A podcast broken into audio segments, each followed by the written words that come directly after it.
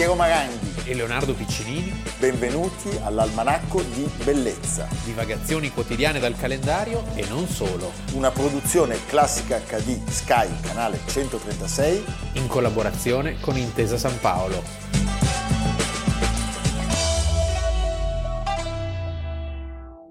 Almanacco di bellezza, 20 febbraio, Leonardo Piccinini. Piero Maranghi. Facciamo gli auguri di buon compleanno al direttore musicale del Teatro alla Scala. Riccardo Sciagli. Tanti auguri maestro Sciagli. Evviva, anche dall'Almanacco. Un contributo. Poco prima che Togliatti aprisse con un discorso fiume un dibattito sulla politica estera che terrà impegnata per alcuni giorni la Camera, i deputati hanno approvato 385 sì, 115 no la famosa legge Merlin. Finisce così, senza più possibilità di appello, una questione decennale apertasi esattamente il 6 agosto 1948.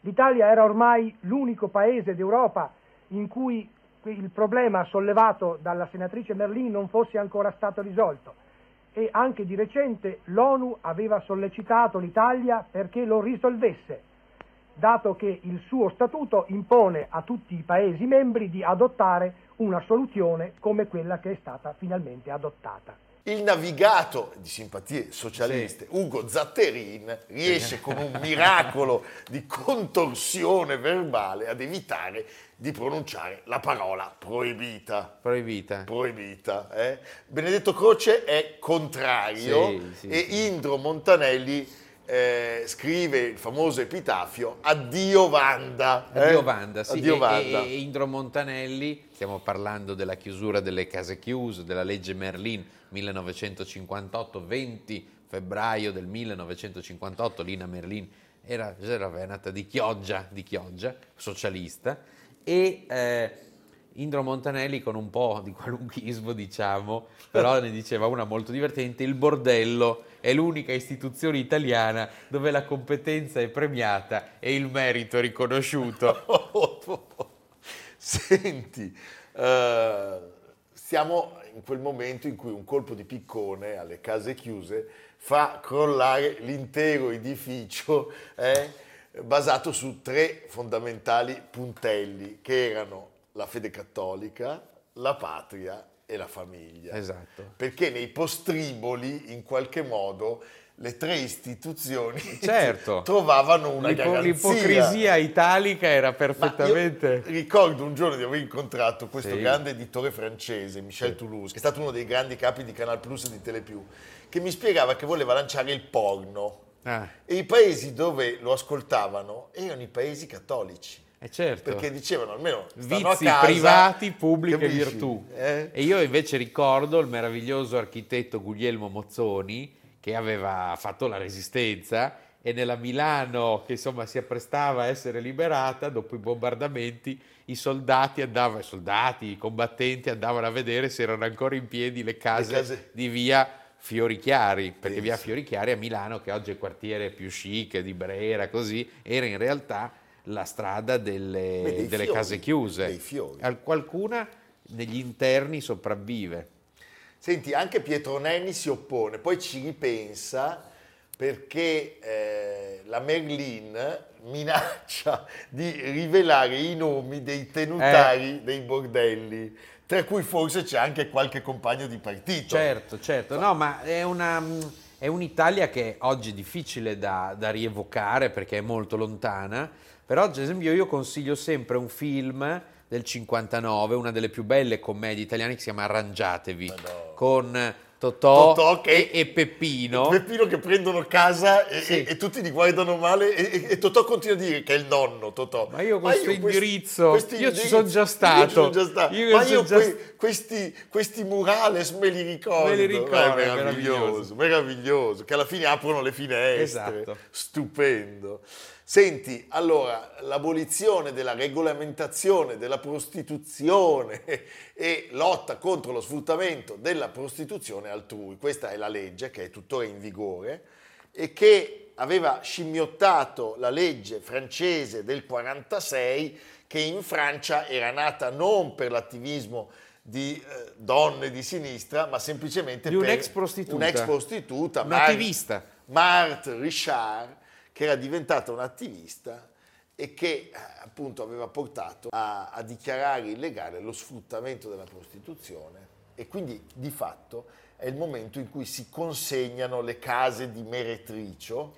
Cioè si abolisce il regio decreto del 1931 che seguiva eh, il regolamento Cavour, di Cavour, Cavour. Sì, Eh? e, e che eh, a sua volta riprendeva le leggi napoleoniche. Beh, di fatto Napoleone aveva per tutti questi regolamentato soldati che andavano tenuti No, di, di- andavano tenuti allegri ma non Sì. dovevano prendere tutte le malattie venere. Es- quindi la cosa andava organizzata. Napoleone è un grande organizzatore e anche in questo si è distinto. Beh, c'era stato l'obbligo di registrazione per le prostitute e quello di mantenere i controlli medici periodici e eh, que- questa cosa, case chiuse, veniva dal fatto che bisognava chiudere le persiane. Certo. Eh?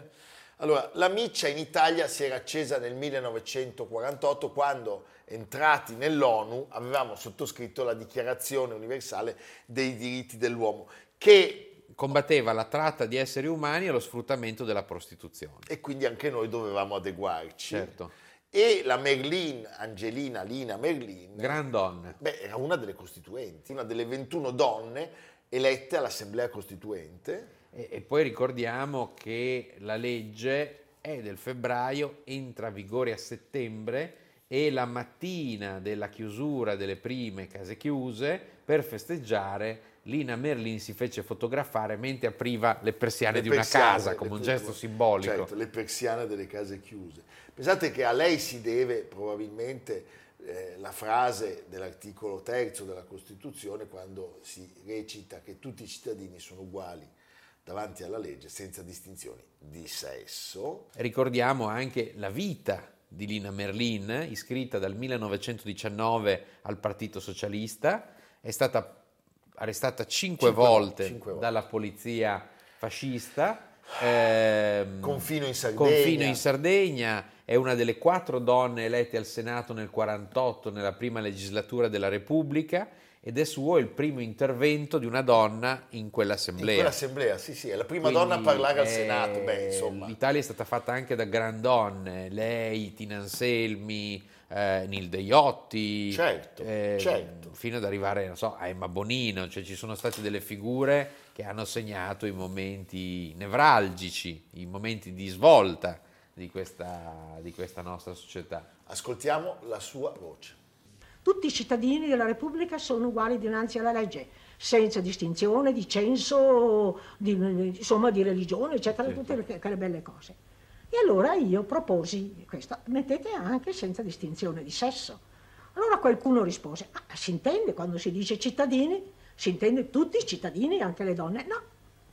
Dico perché nella, nella proclamazione dei diritti dell'uomo fatta dalla rivoluzione francese c'era precisamente questa clausola, vero? Come dite voi, così precisa.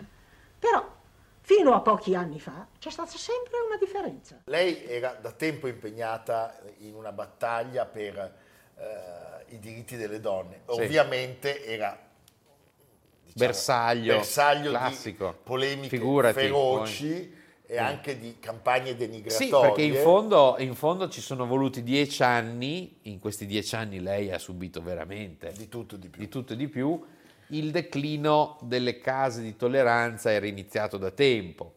Io consiglio di acquistare il libro di Giacomo Papi, Italica, che è un'antologia di racconti belli, eh, spesso dimenticati, in particolare in questo caso c'è Che ne sai tu poliziotto di Giorgio Scerbanenko e lui cita dei dati eh, nella sua introduzione, Papi. Nel 1891 c'erano 10.000 postriboli, nel 49 1949 750 con 3.500 prostitute. Nel 58 le case erano 560 con 2.700 donne che ci lavoravano. Le case assorbivano soltanto una parte della prostituzione. Il numero delle donne nelle case era la metà circa di quelle tesserate, che a loro volta erano un'esigua minoranza rispetto alle clandestine. Certo. Quindi la prostituzione clandestina continuava a, a fiorire e a prosperare. Il, il meccanismo delle case chiuse organizzate prevedeva la rotazione. Sì. perché si voleva evitare che si creassero dei rapporti sentimentali. Sì, ha pensato come i campi, a No, riposo, beh, ma che c'è la noi, riposo Leonardo, confessiamo, noi ci siamo Sì. innamorati almeno Di- una volta nella vita di una prostituta. Ah sì, eh? Tu no. Innamorato non lo so. Vabbè, ma perché lui è snob. Ecco. Invece io faccio parte di tutto Ah, quel come filone. sei romantico. Beh, arriva- La bohème. Ah, Ma no, la traviata, povera Ah. Mimì, non è una prostituta. Almeno io mi innamoro di Musetta, capisci? Va bene. Allora, la nuova legge vuole tutelare la persona, eliminando lo sfruttamento e le vessazioni che impediscono alle prostitute di riacquistare la loro libertà. Allora, c'è una lettera ehm, del 1950 di una ex della, della schiera appunto delle 3000 eh, che scrive alla senatrice, ora gentile signora, può lei con i suoi alti uffici Che tenerezza. che- farmi cancellare dai ruoli Capisci. tanto disonorati a far sì che con tale provvedimento possa io riacquistare tutti i diritti di una normale cittadina? Capisci la svolta straordinaria che è stata questa cosa? Perché poi ci sono quelli oggi che rievocano. No, anche ah, perché sai, è riscritta, è riscritta al ruolo pubblico, per cui cioè, non c'era possibilità Io di ricordo che c'è stata, nascondere c'è il stata passato. una, c'è stata una petizione firmata da Salvini, da Sgarbi e da Efebal, che è una... e non so chi dei tre fosse il più serio.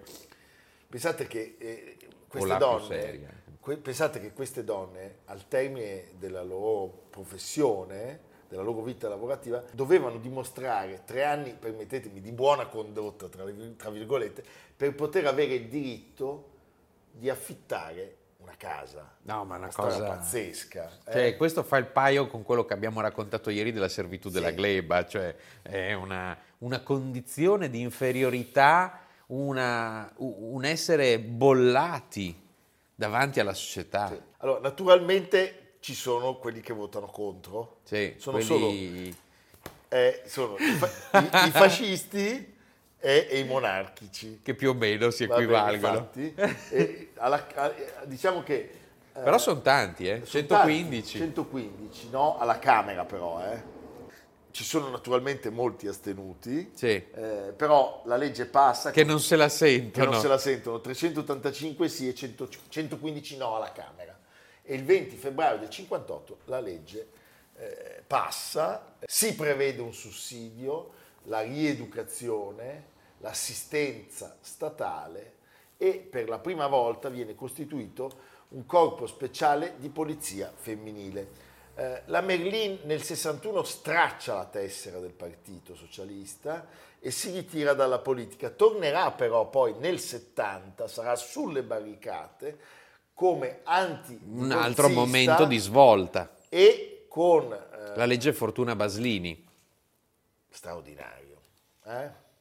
Ha sempre difeso la sua legge, eh, diceva per redimere lo Stato eh, e devo dire non si è mai pentita, a differenza di Marthe Richard, cioè la ex prostituta che aveva ispirato la legge del 46 in Secondo Francia. me perché si è preso tanti insulti di ex colleghe, di... No, ma lei, devo dire, con motivazioni anche eh, profonde, aveva dichiarato in tarda età che era stato commesso un grande errore. Tu l'hai conosciuta, no? No, No. no, no, no, no, no, no. Poi chissà cosa voleva dire con questa battuta. Lascio a voi ogni commento. Vediamo un, eh, un estratto di Adue e le compagne 1960 con Simone Signoret, Sandra Milo, Mastroianni, sceneggiatura di Ettore Scola, un film veramente Regia di commovente. Pietrangeli, stupendo. Sì, a dimostrazione di questi film che escono, che trattano il tema, che si è trattato di un nodo importante della vita sociale italiana.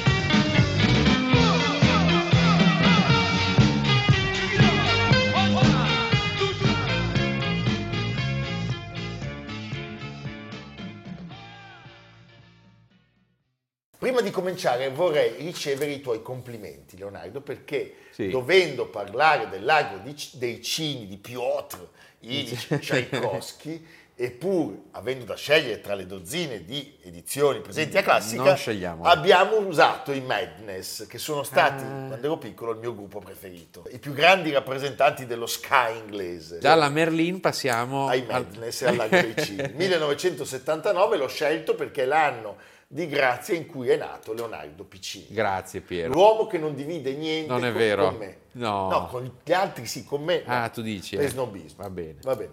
Torniamo al Lago dei Cigni. Allora, il Lago dei Cigni va in scena dove, se non al teatro Bolshoi, Bolshoi. eh? E poi però al Marinsky, e che poi è quello Mariinsky più... di Mosca, oggi 20 febbraio del 1877. Direi che è il più popolare eh, Sì. del- de- tra i balletti del repertorio classico. Oddio, anche lo schiaccianoci, Sì, ma lo schiaccianoci è popolare a Natale. non buttiamolo via. No, neanche, neanche la bella addormentata, Ecco. però il Lago dei Cigni è popolare sempre. È vero. Eh, Siamo nel momento di- di- centrale dell'esistenza di Tchaikovsky. Poi Era- dobbiamo fare un chiarimento, scusami, perché Sì. l'abbiamo fatto con la gleba, che anche qua siamo al 20 febbraio giuliano e non al 4 marzo gregoriano. Ecco, i russi è sempre sta roba, ma... Ci saranno delle sanzioni perché Sì, questa Putin nostra gentilezza? Eh. nei confronti della Eh. storia russa in questo me paese è vista come ci sono i segno di eh, complicità. non mi fai parlare, va Ecco, bene. comunque siamo nel momento in cui Tchaikovsky sostanzialmente si lascia convincere alla effimera, sarà effimera unione matrimoniale perché tema gli interessava fino a un certo punto e però inizia nello stesso periodo la famosa relazione epistolare Con la Von Meck. con la Von Meck talmente innamorata da- della sua musica da offrirgli una rendita annua di 6.000 rubli. Non si sarebbero mai incontrati. Mai incontrati. E poi lei avrebbe fatto. È bella questa storia. Avrebbe fatto anche da madrina a Debussy, una Eh, storia meravigliosa. raccontata nel film mieloso di Ken Ken Russell, però cioè, bellissimo. bellissimo.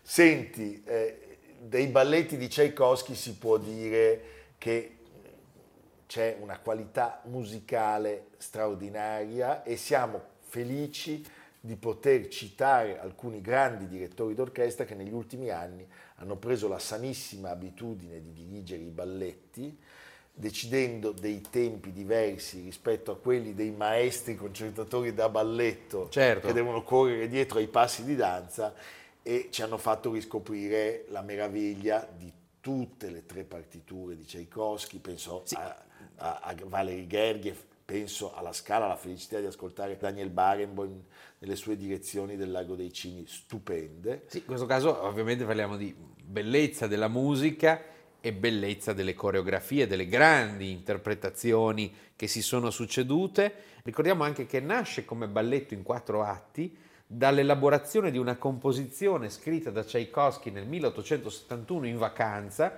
per divertire i nipoti e, eh, e i loro amici e che la versione definitiva del balletto sarà il capostipite della rinascita musicale di questo tipo di spettacolo dopo il balletto ottocentesco, cioè possiamo dire che c'è un prima e un dopo. Sì, certo, è così. Pensate, eh, c'è tutta una mutuazione nella genesi di questo testo, c'è un po' di Pushkin, c'è un po' di, di- di leggenda tedesca. eh, Una spruzzata di... No, c'è un po' di soprannaturale, c'è un po' di tutto, ma eh, la prima edizione del balletto non ebbe troppo No successo. piace. No piace, no. Beh, ascoltiamolo e guardiamolo.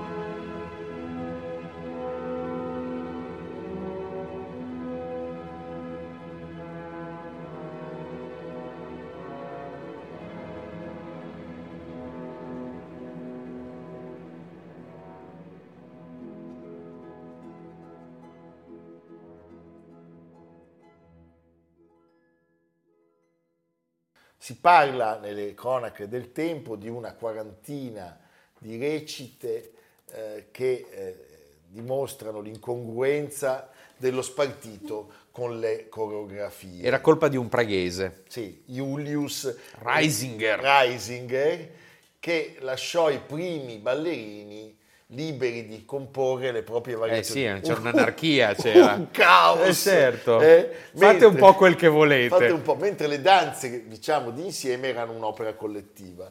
La storia mitica... Si salvava solo la musica. Sì, beh, meravigliosa. Del Lago dei Cigni comincia però 14 mesi dopo la morte del nostro Tchaikovsky. Che è una morte triste. Beh, una morte terribile. Eh. La Berberova ci racconta che probabilmente lui è stato suicidato, cioè è Sì. stato costretto ad avvelenarsi. Non c'era più da 14 anni lo zar Alessandro II, che però ha visto nascere l'opera. Visto O- nascere o, ci l'opera. piace pensare che l'abbia vista nascere. E il 27 gennaio del 1895, questa volta è gregoriano, al Teatro Mariinsky di San Pietroburgo va in scena un nuovo Lago dei Cigni. Le coreografie sono di Liev Ivanov, l'anima della danza russa, e del maestro Marius Petipa, che non è, non è Luganez, che è il, il maestro Petit di danza e il primo maître de ballet del teatro. Eh, aveva già curato lui quelle della Bella Addormentata Sì. e dello Schiaccianoci, per cui diciamo che era, Aveva un curriculum. aveva, aveva- ave- av- sì, aveva tutti i galloni per... Allora, il libretto rivisto da Modest Tchaikovsky, il fratello di Piotr, eppure la musica rivista con il beneplacito, in questo caso di Modest, da un padovano, pensate, Riccardo Drigo, che era il dominus del teatro imperiale, beh, eh, con un po' di, di- di sostituzioni, un po' di cancellazioni, nasce uno spettacolo teatrale che diventa da subito un successo mondiale e che per fortuna ancora oggi non cessa di entusiasmare, non dà segni di cedimento. No, eh? una musica utilizzata. Beh. Mi piace molto ricordare il suo utilizzo nella scena finale di un film bellissimo del 2010, Des Hommes de Dieu, Uomini di Dio, con Michael Lonsdale, Lambert Wilson, la storia di, eh, dei cistercensi algerini che vengono massacrati e prima diciamo della loro fine che sentono, mettono in onda loro- nel loro piccolo refettorio la musica di Tchaikovsky ed è un'immagine meravigliosa. Meravigliosa, come è molto ben utilizzata in un altro capolavoro cinematografico che è un grande omaggio alla Russia, alla Russia sovietica ed è Gorky Park. ah certo. Con William Beh, Hart, eh, Lee Marvin. Lee Marvin con Belli- quelle pellicce, quei colbacchi. Eh, tararara, Bellissimo. Ecco, un- diciamo che nella trama c'è questo elemento oscuro, questo soggetto oscuro che aiuta certamente e poi ci sono straordinarie coreografie perché abbiamo parlato di Petit Pas, di Ivanov, ma non possiamo non citare le produzioni del Covent Garden, del Marinsky, Balanchine, Neumeier e poi Nureyev.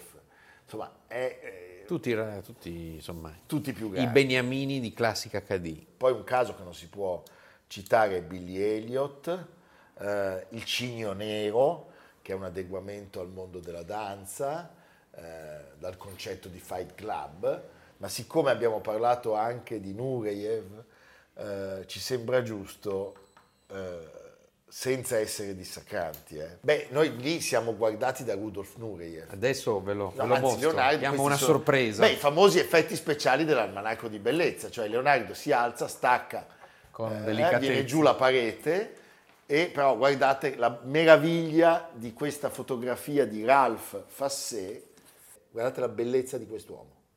E noi ci congediamo dal Lago dei Cigni con Nureyev che si Di cui, prende- di cui D'Agostino conserva una foto nudo. Sì, Sì, mamma mia. mamma mia. un superdotato e Nureyev che si presta al gioco con i Muppet Show.